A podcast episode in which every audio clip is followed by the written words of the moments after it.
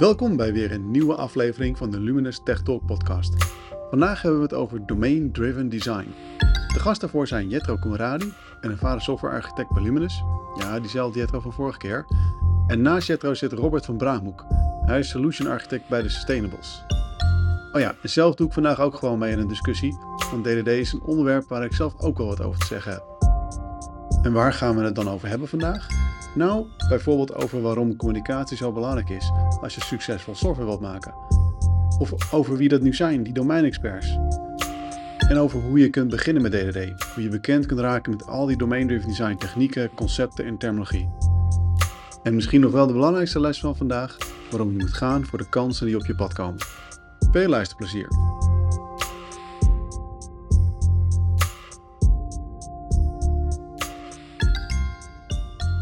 Welkom Robert, welkom Jetro. We gaan het vandaag hebben over domain-driven design.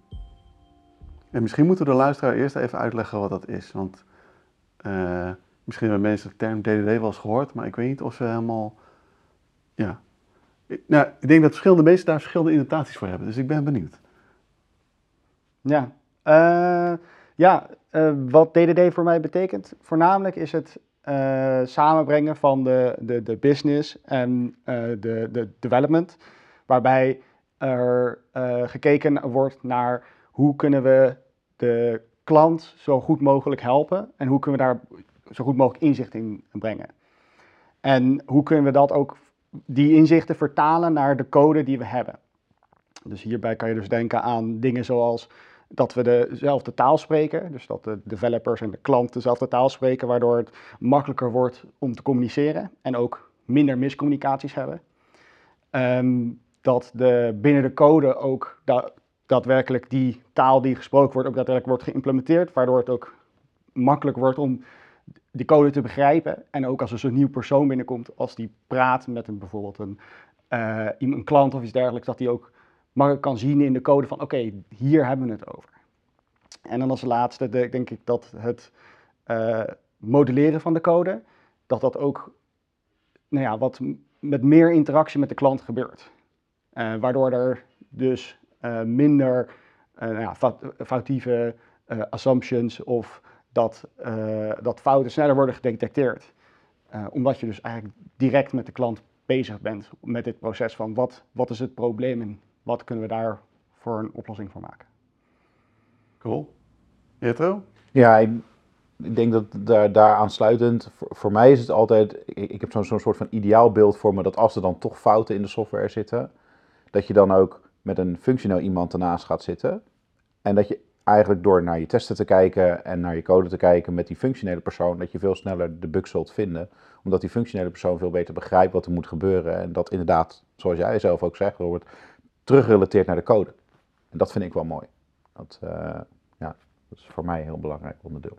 Dus eigenlijk dat je de structuur van het probleem wat je aan het oplossen bent en van de, ja, dat noemen ze dan het domein, hè, waar je in werkt, dat je dat terugziet in de software die, uh, en de structuur van de software en de, de terminologie en de code en dat soort dingen. Ja, en een functioneel persoon zal nooit de code zelf helemaal begrijpen natuurlijk, maar idealiter zou die wel door de methodenamen, de classes. En, en, en zou die het probleem heel makkelijk moeten kunnen ja, zien in de code. Herkennen in ieder geval. Herkenning in ieder geval. Ja, ja ik zie dat ook wel eens. Op het moment dat je uh, test uitschrijft en je gebruikt er al die terminologie in. Uh, en je doet het goed, dan kom je op een gegeven moment op een situatie waar je inderdaad iemand die niet technisch is, wel kan meelezen en dan kan zien, oh ja, dit is inderdaad, hier wordt een situatie geschetst en dan wordt er iets gedaan en dan wordt gekeken of dat ook klopt. Ja, dat, dat, als ik dit zo lees en ik weet wat ik van weet hoe het werkt in, in de realiteit, ja, zeg maar, dan klopt dat. En die, uh, dat die slag zeg maar uh, zo direct is, ik denk dat is wel heel gaaf als je dat kan bereiken. Ja. ja. En uh, hoe zijn jullie in aanraking gekomen met domain-driven design? Um, ja, voor mij is het eigenlijk begonnen bij een, een van de vorige bedrijven waar ik werkte. Uh, er was een nou ja, grote groep hele ervaren developers en die waren allemaal enthousiast over DDD. En op die manier dacht ik van nou ga ik me oriënteren van hey, wat, wat is DDD en wat kan het voor mij betekenen als software developer. En zodoende ben ik er nou ja, meer en meer over te weten gekomen en ben ik ook bij het bedrijf waar ik nu werk, hebben we, nou ja, gebruiken we die technieken ook om de software te schrijven.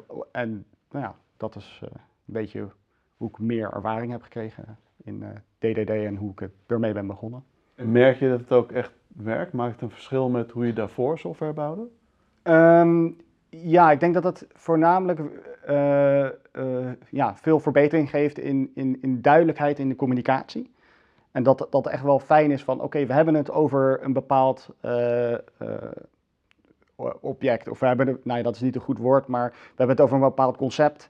En ehm, als wij allemaal dezelfde nou ja, soort van kennis hebben over dat concept, en dan is het heel duidelijk ook voor een designer of voor misschien een uh, eh, BA of PO van oké, dit is wat we hebben en dit is ook wat het kan.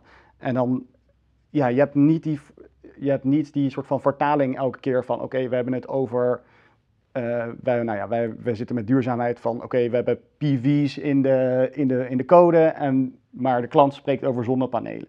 Dat, dan ben je de hele tijd aan het schakelen van oké, maar wat is een PV en wat is zonnepanelen? En dan moet je dat uit kunnen leggen. En bij DDD uh, eh, nou ja, heb je daar eigenlijk hele duidelijke afspraken over. Van wat, wat is nou een zonnepaneel, wat betekent het nu en hoe, nou, hoe kunnen we daarmee omgaan? En ook van als we een nieuwe feature hebben van hey, wat voor effecten heeft dat op een zonnepaneel bijvoorbeeld. Ja. Dus op die manier geeft het veel uh, meer duidelijkheid uh, waardoor er ook minder nou ja, fouten komen of dat mensen dingen anders gaan implementeren. Uh, dus dat.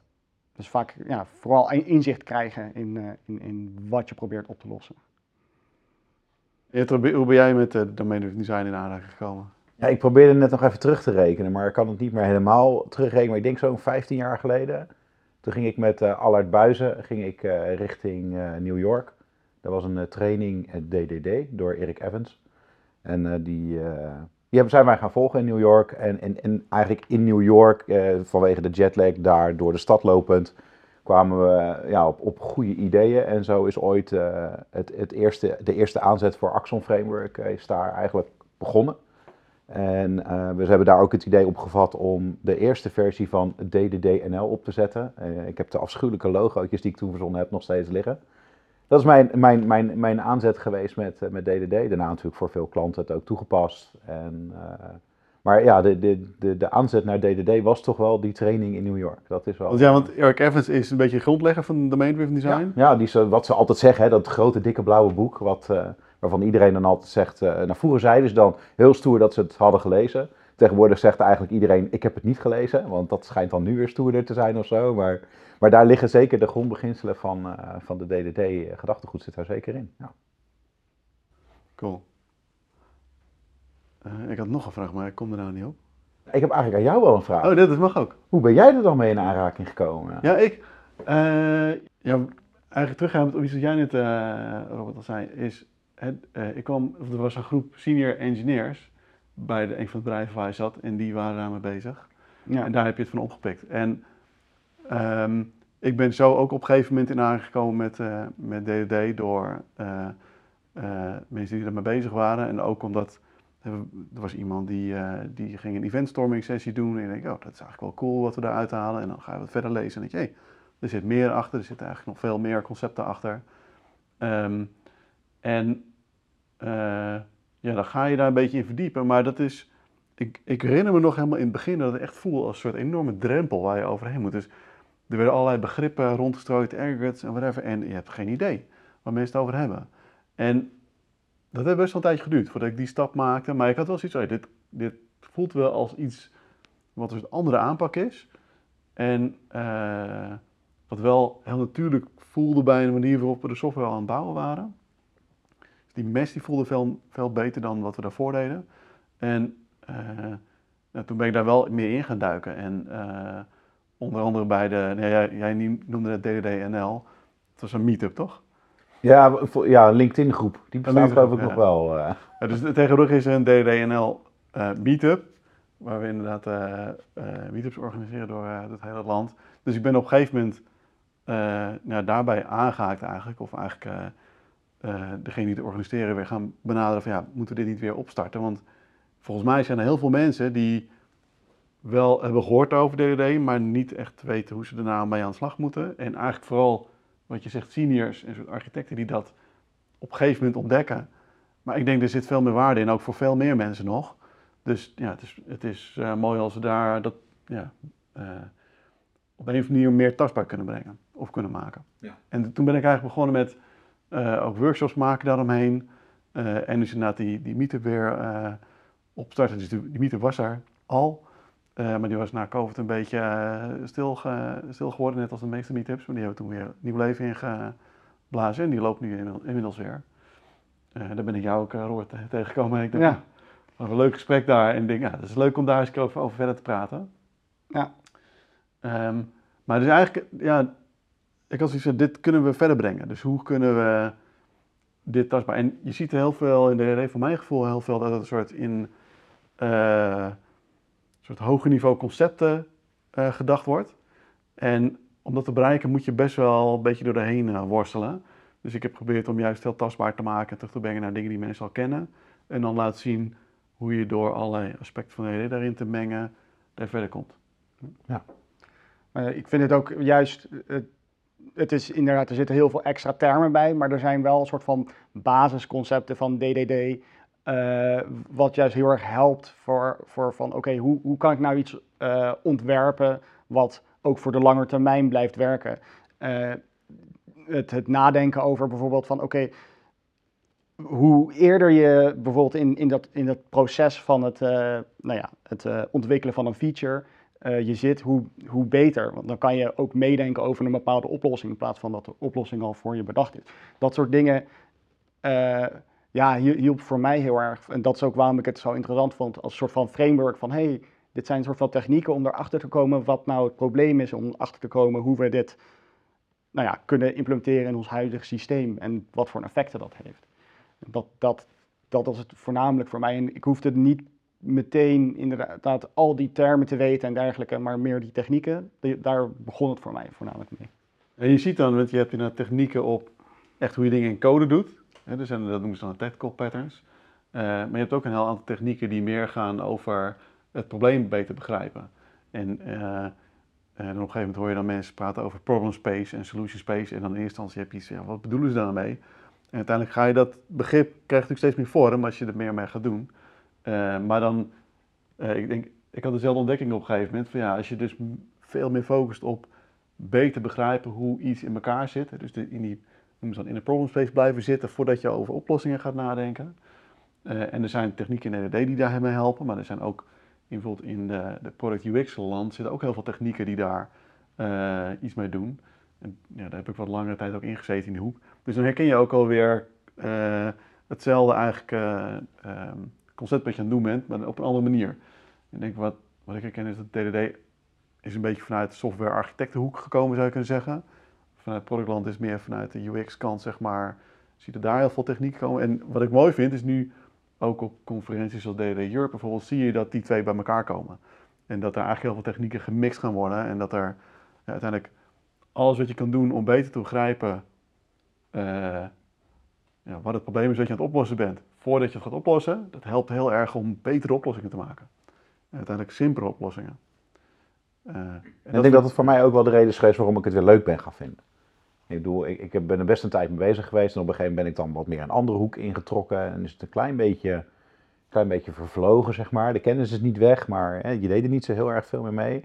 Maar juist dat soort dingen, doordat je met design thinking aan de gang ging en dat daar een eventstorming bij kwam en dat daar eh, nu laatst eh, dat storytelling bijvoorbeeld bij komt. Ja, dat zijn wel de dingen waardoor ik weer denk van ja, daarmee ga je ook echt die interactie met de klant aan. En, en, en daardoor wordt het ook, het wordt ook interactief. En je gaat niet meer achter een laptop dingen verzinnen, maar je gaat met elkaar dingen verzinnen. En ik denk dat dat, ja, dat maakt het voor mij wel weer, ja, het geeft het toch weer een, een nieuwe vibe of zo. Ik weet het niet. Het is weer leuk om aan iets nieuws te beginnen.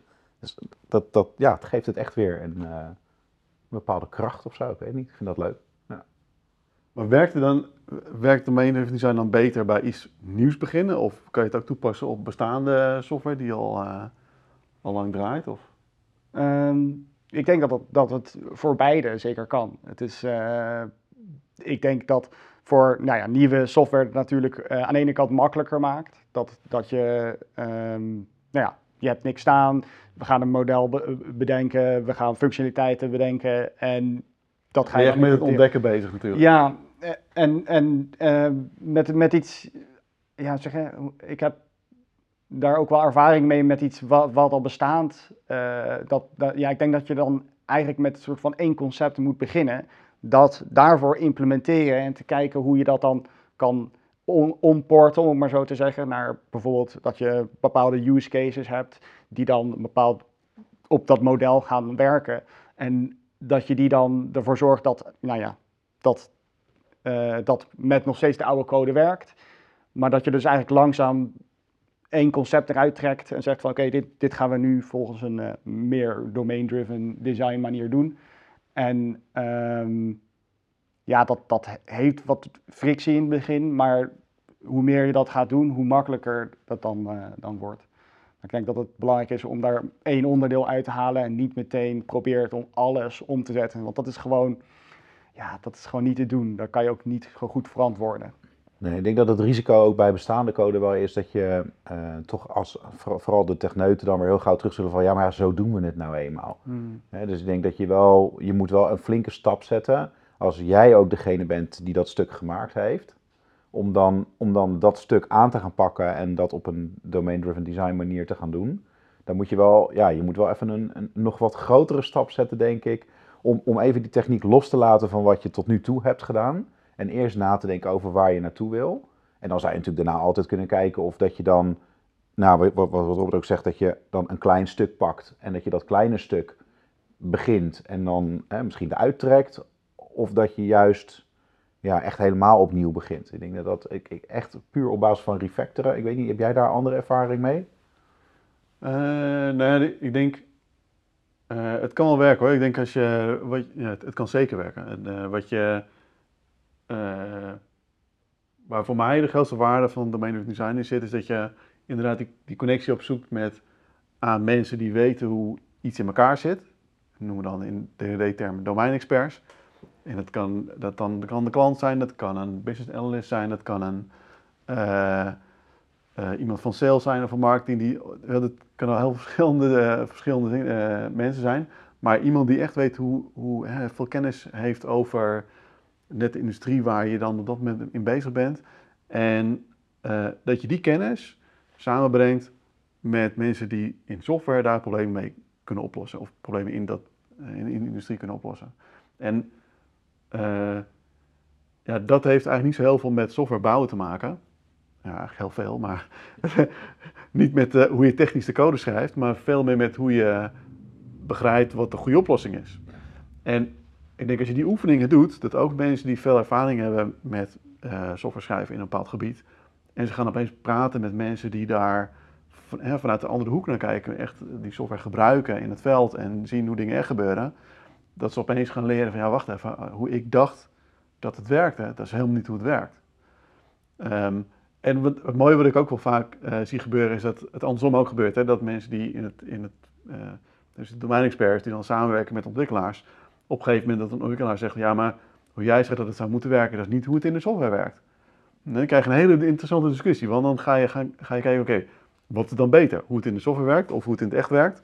Of is misschien het proces in het echt wel heel onhandig? Zou je het veel beter kunnen doen? En dan kom je vaak tot hele interessante nieuwe ontdekkingen. Oké, zo zou het ook kunnen doen. Oh, gaaf. En als je, omdat je dat samen doet, en je zegt iemand die er lang in software gewerkt heeft, heeft er misschien moeite mee, maar juist als je dan ziet, oh wacht, als we het zo doen, dan wordt het nog veel beter. Ja, dan worden mensen juist vaak heel enthousiast om het op een andere manier te doen. Ja, dan ga je inderdaad stukjes modules eruit trekken, misschien stukjes opnieuw bouwen, stukjes refactoren. Uiteindelijk kom je daar wel eh, tot een, in software zeg maar, die betere oplossing. Maar het start met de betere oplossing vinden. Ja, dat vind ik ook wel interessant dat je dat zegt, dat de, ehm, je probeert samen hier een, een, een bepaald eh, ehm, kijk op te krijgen van, op, op wat het probleem is. Dus het betekent niet dat als de klant zegt van oké, dit, dit is het eh, beste, dus zo gaan we het doen. Dat is niet de bedoeling. Ik denk dat het ook zeker is van ook, je gaat het samen doen. Dus je kan ook de klant challengen van hey, weet je wel, je doet het nu op deze manier of je noemt deze dingen op deze manier, maar is dat eigenlijk wel wat je wilt? Of is dat, is dat nou zo belangrijk om het op deze manier te doen? Want misschien op deze manier werkt het meer efficiënt. En die, dat challenge daarvan, dat is ook echt wel iets wat ik merk dat heel erg eh, goed werkt. En als je daar samen soort van in zit in dat proces, dan luister je ook veel makkelijker naar elkaar. Want je weet dat je begrijpt elkaar dan gewoon veel beter. En kan je dus ook daardoor beter uh, nou, elkaar helpen met een goede oplossing vinden. Je ziet vaak heel erg dat mensen een soort domme vragen gaan stellen. Dat is juist heel goed, omdat je, ja, je probeert gewoon te begrijpen hoe iets in elkaar zit. En als iets niet helemaal duidelijk is, dat noem je dan vaak, hè, make the implicit explicit. Als iets niet helemaal duidelijk of ambiguity weghalen, hè, dat je probeert om dingen heel expliciet te maken. En daar moet je gewoon heel veel vragen voor stellen. Dus je hebt vaak mensen die heel veel weten, nou, die moeten vragen beantwoorden. En mensen die minder weten, die moeten vragen stellen. Uh, maar dat kan tijdens het gesprek zomaar omdraaien, omdat je op een gegeven moment een soort nieuwe inzichten krijgt. Maakt communicatie wel heel belangrijk. Ja, nou ja. Als je zo, ja. uh, dus zeg maar die, die klassieke programmeur die ergens in de kelder zit en uh, lekker software aan het hacken is, dat, dat verdwijnt hier dan wel een klein beetje mee. Ja, de, inderdaad, zeker. Ik denk dat juist domain driven design helpt heel erg om te focussen op communicatie en elkaar begrijpen en een soort gedeeld mentaal model vormen, waardoor je elkaar ook beter begrijpt. Heel veel technieken zijn ook heel visueel. Hè? Dan ga je echt dingen op een, met heel veel stickies plakken.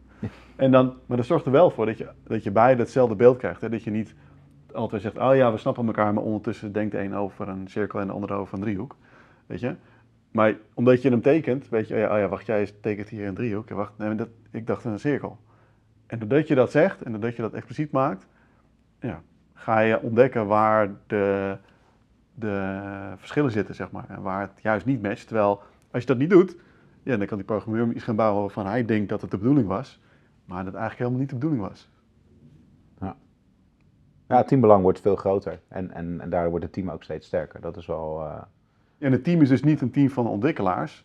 Maar is een team van mensen die, ook domeinexperts, die ook het probleem begrijpen. Die zijn gewoon deel van je team. Deel van het bedenken van de oplossing. Ja. ja. Zie jij dat ook zo, uh, Robert, bij hoe, hoe jullie werken? Um, ja, zeker. Ja, ik denk dat, dat um, ja, als je niet praat met de mensen die, die daadwerkelijk daar ook nou ja, mee werken, dat het dan ook, ja, het is een beetje zoals je met een, als je zo in een kringetje zit en je gaat een geheimtje vertellen aan iedereen, dat, dat er komt iets heel anders uit. Dat, dat ja, dat wil je, je, je hebt vaak dat iedereen zijn eigen beeld heeft. En hoe meer mensen daartussen zitten, hoe meer nou ja, dat beeld verandert.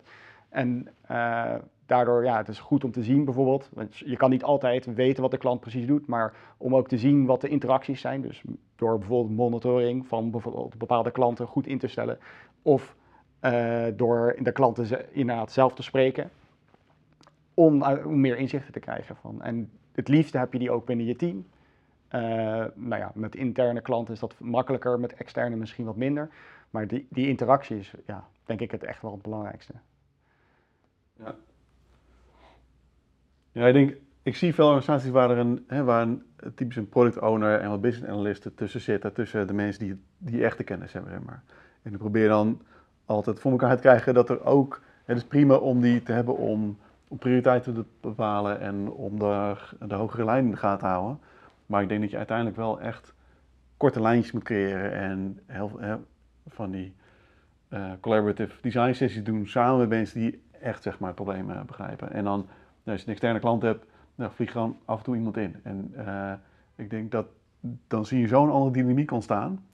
en ook veel meer begrip bij zo'n klant hè, over hoe complex het probleem misschien is, terwijl er misschien heel makkelijk over gedacht wordt. Um, ja, dat er uiteindelijk veel mooiere oplossingen gaat komen. Ja, waarbij die, die product owner en die analisten wel degelijk nog belangrijk zijn om bijvoorbeeld de gesprekken te sturen. Uh, als die, de juiste vragen nog even niet komen, om het gesprek weer op gang te krijgen. Om misschien eens een keer even een andere hoek in te duwen. Uh, zodat je ook een keer denkt van oké, moeten we dat ook nog bekijken? En dan misschien kom je tot de conclusie dat het helemaal niet nodig is. Maar het helpt vaak wel om net even die andere kant op te gaan. Zodat je ook zeker weet dat je, dat je alles te pakken hebt, zeg maar. Dat, uh, ja, iedereen komt altijd met oplossingen aanzetten. Hè? Dus je moet weer terug naar, oké, maar wat is het probleem daarachter? En daar helpt inderdaad, uh, ja, dat doe je met dat soort sessies inderdaad uh, heel ja. erg. Hey, we hadden het in het begin al over dat DDD best wel een soort drempel heeft om erin te komen, om, al, om te begrijpen wat het is. Hebben jullie tips voor de luisteraars over hoe ze hiermee kunnen beginnen? Dat dikke blauwe boek lezen, toch? Ja, ja, ja. Nou, dat is een beetje een inkoppertje, toch? Ja, ja. Dat is, eh, voor mij ik heb ook al. gehoord over het rode boek. Ja, Ja. ja. Er is een blauw boek en er is een rood boek van, eh, van Vernon. Die schijnt iets uh, makkelijker, of die is iets, iets, uh, iets uh, makkelijker te, om in te komen. Maar nog zijn dat de beste manieren om mee te beginnen? Of? Mijn tip zou meer zijn om, om, om ga, ga naar zo'n community toe. Uh, ga naar een DDD Europe toe. Ga erover praten.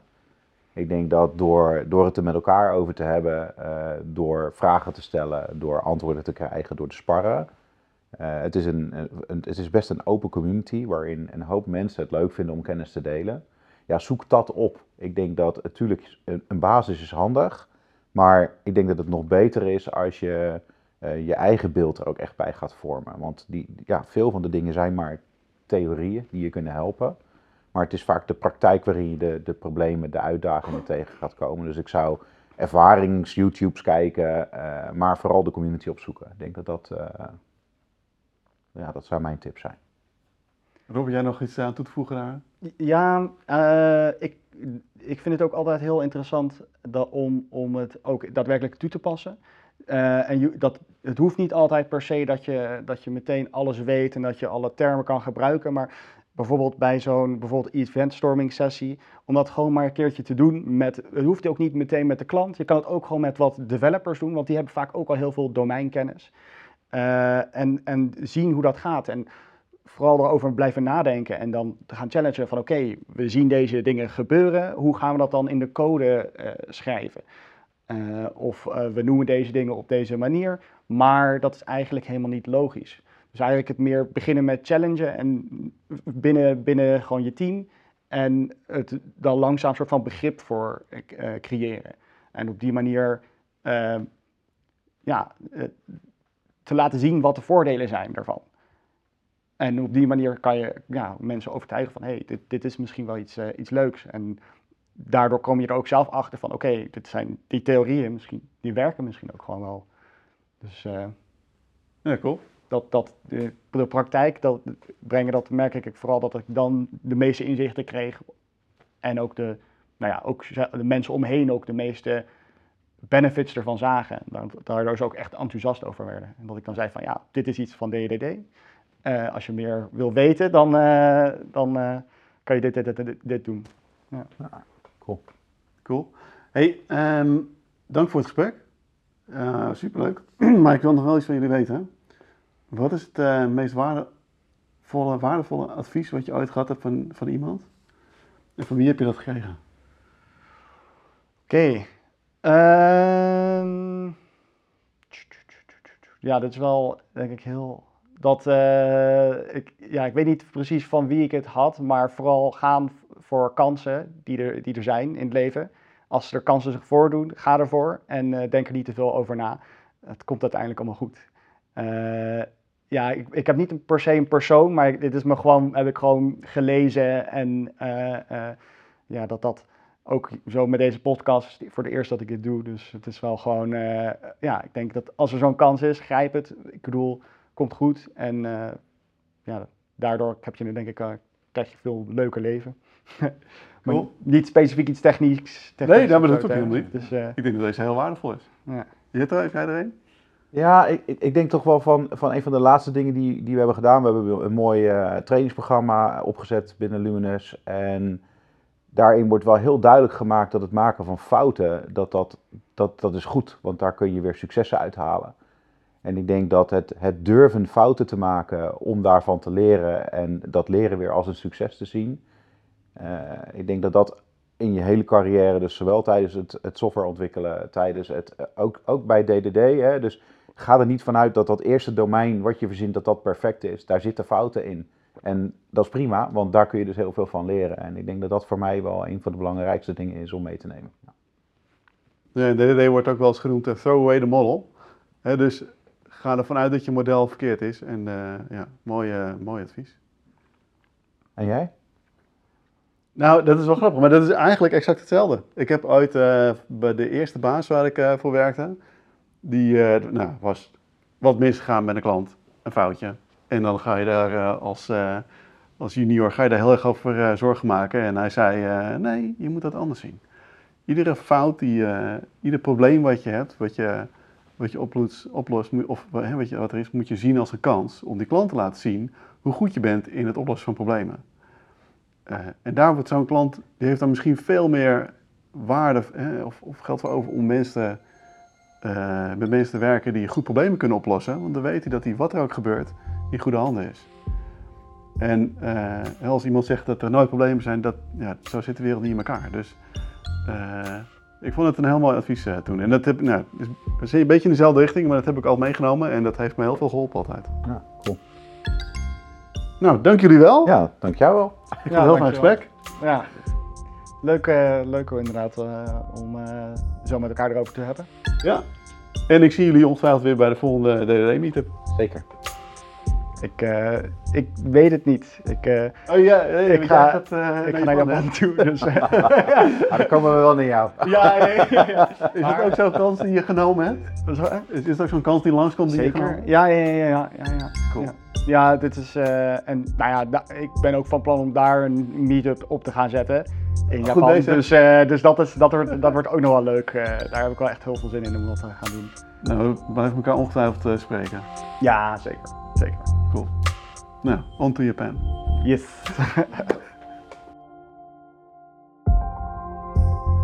Zo, dat was een gesprek van een half uur over domain-driven design en ik heb het gevoel dat we het alleen nog maar over de top van de ijsberg gehad hebben. Hopelijk heeft het je wel een beeld gegeven waar het om gaat in DDD.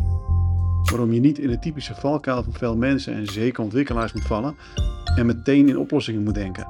Maar waarom het zinvol is om eerst te zorgen dat je een goed gezamenlijk begrip hebt van de context waarin je opereert en de problemen die je daarbinnen wilt oplossen. En als je dat goed wil doen, dan heb je daar meer dan alleen techneuten voor nodig. Ik hoop dat dit je interesse voor domain-driven design gewekt heeft. Zoals je gehoord hebt, als je er meer over wilt weten, zoek vooral de community op. Veel technieken uit DDD werken het best als je ze zelf ervaart. Ga dus naar een DDD meetup of probeer een van de technieken op kleine schaal en zelf toe te passen met je team. Dat was hem dan weer. Tot volgende keer.